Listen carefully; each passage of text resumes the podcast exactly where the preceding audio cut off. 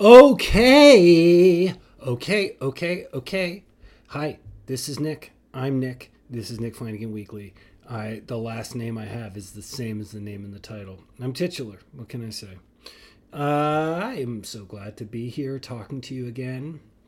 It's uh, I wonder what you look like.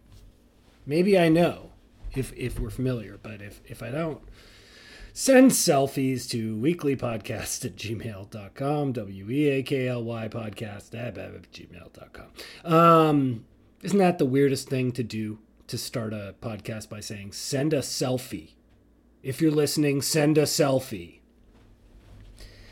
But i want you to know that if you're the kind of person who takes selfies no prob.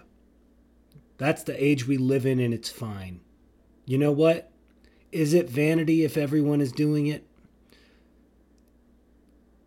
You know the email address. Write me with that answer. Um, shout out to Adam, who recommended a couple documentaries to me. There's one on the London metal band Kittie, and another on a uh, comedian. And uh, I've watched some of the one on the comedian. And Adam, that's a weird documentary. As for the documentary on Kittie, I think I have a bit of an aversion to, to watching it because, well, that type of music is not like something I've understood in the past. And that kind of goes to a funny story, sort of a funny story. It's hard to have a funny story with Kittie when you know that the bassist uh, passed on a few years ago or last year. I mean, do we really know? Uh, but back in the day, my snotty little band Kittie was one of the bands that we kind of teased. And it's, it's pure insecurity. I was in a band that like teased other bands. This is, I'm talking 24 years ago or something.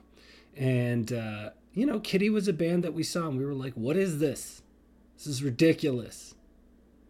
And then it turns out not only is it not ridiculous, it's also more appealing broadly than what we were doing and also they're real people. So don't be mean.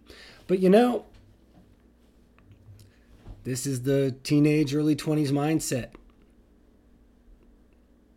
I can make fun of you, of anyone who also is in the prime of their life. We're all in our primes. Let's tease each other. Well, you know what? It doesn't work that way. So be nice. I mean, I'm exactly. I have a lot of things that bother me, but don't tease people for their style of what they do. I keep thinking about this because I used to do like album reviews and stuff, and so much of it was based on me not understanding the music and being handed music by editors who also didn't understand or like the music. So it was like a setup. And sometimes I'd have to interview bands. That was kind of useful they'd, they'd have me interviewing bands that I didn't really understand what they were doing musically, and I'd talk to them and I'd kind of get it, or at least get that it came from an organic scene. Just kind of an interesting fact. Trying to say the stuff we like has intent behind it, the stuff we don't like often is done with intent and justification. I'm talking creatively here. And there's a lot of stuff that you might think is creative that isn't. And that stuff doesn't count and it's bad. Very vague statement.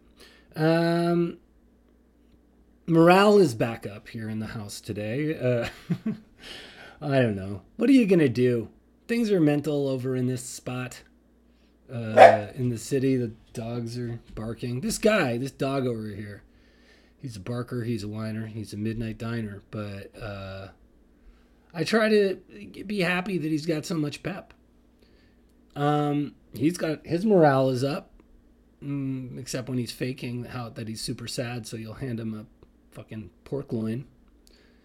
But yeah, I don't know. Things are, are weird with cases. Too many vaccines, too little. But I really think, I really hope that the month of April is the main problem in Ontario.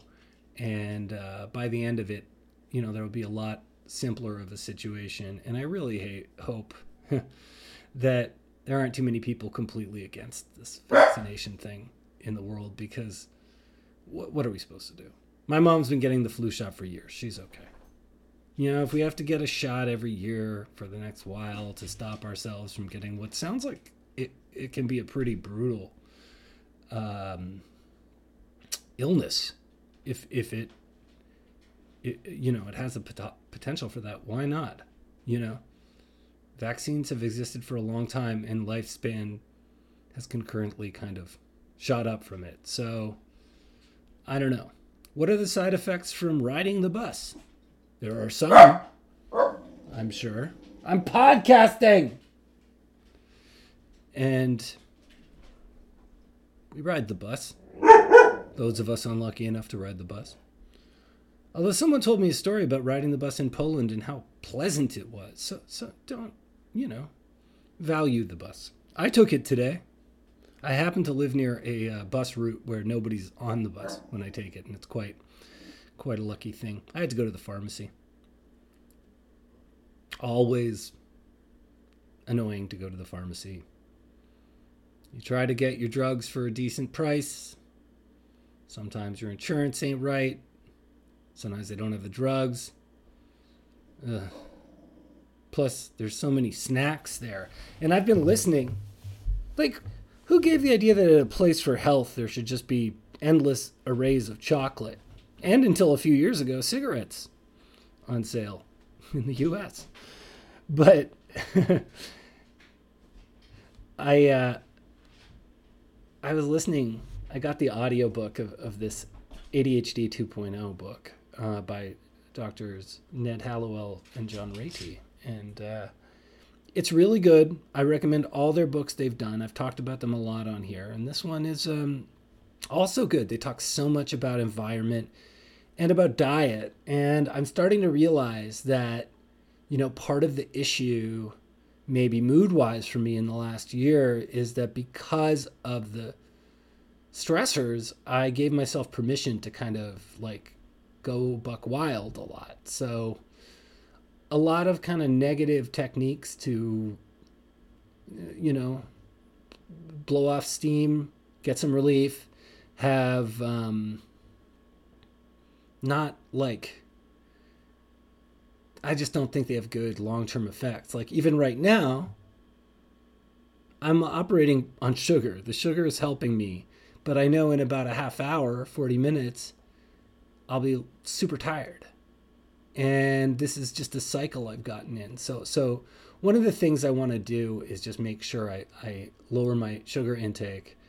And the other thing is the screen thing. And I have a habit of bringing my phone into the bedroom. Like, let me know if this is TMI. It's kind of a boudoir tale, but just kidding. It's there's nothing dirty going on. But you know, I'll watch like video game YouTubers and stuff, and I'll and I'm just like, why am I doing this? I actually have like a Sega Genesis in that room and a small television, and it's really far away from my face. And I have a device I can set an alarm on there. So, like, put the phone in a different room, you know? So, so that's going to be something I, I really try to do. And I know what you're saying. You're going to put the phone away, but you're going to play like video games. Yeah, not that late, but it's not the same kind of screen too. It's like not right by me.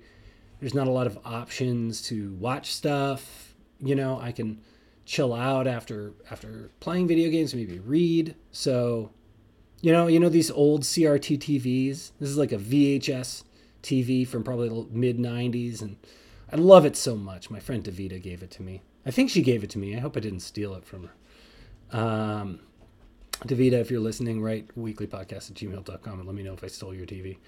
And uh, there's that. And then there's something called uh, picking um, the right difficult. And that's really interesting because in ADHD, there's a tendency to give yourself a lot of missions, a lot of projects, a lot of things to do, but not all of them need to be done. Not all of them are actually good to be done. Not all of them are that useful or make us feel that good. So it's really important, I guess, to just kind of whittle it down and figure out what works, categorize it. This is something I, I also hope to try to do. I mean, this is this is totally the do as I you know, suggest, not as I do, because half of these things are just such a challenge for me. So if they're a challenge for you, I get that. Or maybe they're not. Maybe it's something you, you can do. It's really interesting. There's so many people with ADHD who uh, really thrive. And I'm both jealous and inspired by them. Jealous of and inspired. That will be my tombstone. Not that I'm going to ever die, but maybe. At some point. DMX did. I made uh, the podcast yesterday before, or I guess a couple days ago before the news had broken, and then the next day I saw he did die, and uh, it's sad. And when you watch a video with him, if you have any friends who are have addictive personalities or lots of trauma in their life, like or people you you know like you will recognize this personality type, and it's uh, it's it's hard seeing somebody kind of you know try to get out of that and just have a hard time with it. It's uh, difficult, and it, it's also interesting because again, I was talking about thriving. It's like, in some regards, you can thrive through lots of pain. And expressing that pain creatively might actually be better for the listener, for fans. It may be more healing for them than for the actual person making the stuff. I don't know but it's kind of interesting, right? Like there's something slightly sacrificial about like an energetic live performer. like you're kind of cutting open your soul and spreading the mana over uh, Spotify. And um, when you see people who, but but at the same time, maybe it would be an even harder life. It probably would if you, if you weren't expressing yourself that way. All I know is that it is very hard to manage ourselves sometimes. So be be safe, be kind to yourself, be kind to others if you can. Remember to be uh, generally our intentions are good as people. So if you screw up, don't get defensive. Just say, "Look, I didn't mean to knock over your newspaper stand. And I promise to reorganize it with you if you'll allow me, or hire a friend to fix the stand for you. And then you'll become friends with the newspaper stand owner, and maybe in the end you'll get free copies of Paris Match, a magazine about life in Paris. And as I said the other day about DMX, it was sometimes hard hearing the things that he was accused of, not accused of, charged with, and did time with, particularly animal cruelty. And um, then the homophobia in his lyrics. But I just think with someone like that, someone who went through that the environment they grew up in, and he really did have a hellish time growing up. I just think there's a lot more to that story, and you don't have to forgive them for it. You don't have to excuse it. But judgment is something we need to be a bit careful of, especially when someone's faculties are slightly compromised. You know, anyone on speed or cocaine or crack, uh, has a higher capacity for making mistakes. I'll say, and if if they're trying to better themselves, then maybe they're trying to make up for those mistakes. I don't know. But, you know, I'm conflicted about so many different things that I like or hate or whatever. I mean, I it, it, so if you are furious about this stuff, if you have no love or forgiveness in your heart or care for some celebrity or a person in your life, like that's fine too. I can't control that. I'm just saying that's why I still listen to his music personally. And when I say I still, you know, I do. Uh, but when I hear the stuff that bothers me, I'm not like, that's the cool part. If you have an opinion about this, I'd love to know. because it's all very tricky, you know, people listening to Phil, Phil Spector music or watching episodes of Baretta, Robert Blake. I mean, I watched, or, or watching, the, you know, Werner Herzog, Klaus Kinski movies when it sounds like he was a complete horrific human being. I mean, I've talked about this on the podcast before, but I'm not sure what any of this looks like in a hundred years. You know, what world? I mean, I do from things you hear about from a hundred years ago, and that you know the detachment we often feel from that is funny to think of when we think of how engaged we are with some of this stuff in the present moment. Really interesting stuff, and also hilarious stuff. I mean, this is probably the funniest episode I've ever done. I'd like to say but I can't say. but my morale does remain up, and I think it's a couple days from Monday. It's gonna be a good week. I got a feeling it's. I got a feeling it's gonna be a good week. But right now it's the weekend. So enjoy yourself, even if you're hearing this on a Monday or Tuesday, Wednesday, Thursday. Friday technically kind of is the weekend. So Monday through Thursday, treat it like the weekend if you're listening to this. Put on some sunglasses, set up the deck chairs, and uh, do whatever you want with your hands. All right. Thank you for listening. Nick Flanagan Weekly. Oh, Nick Flanagan.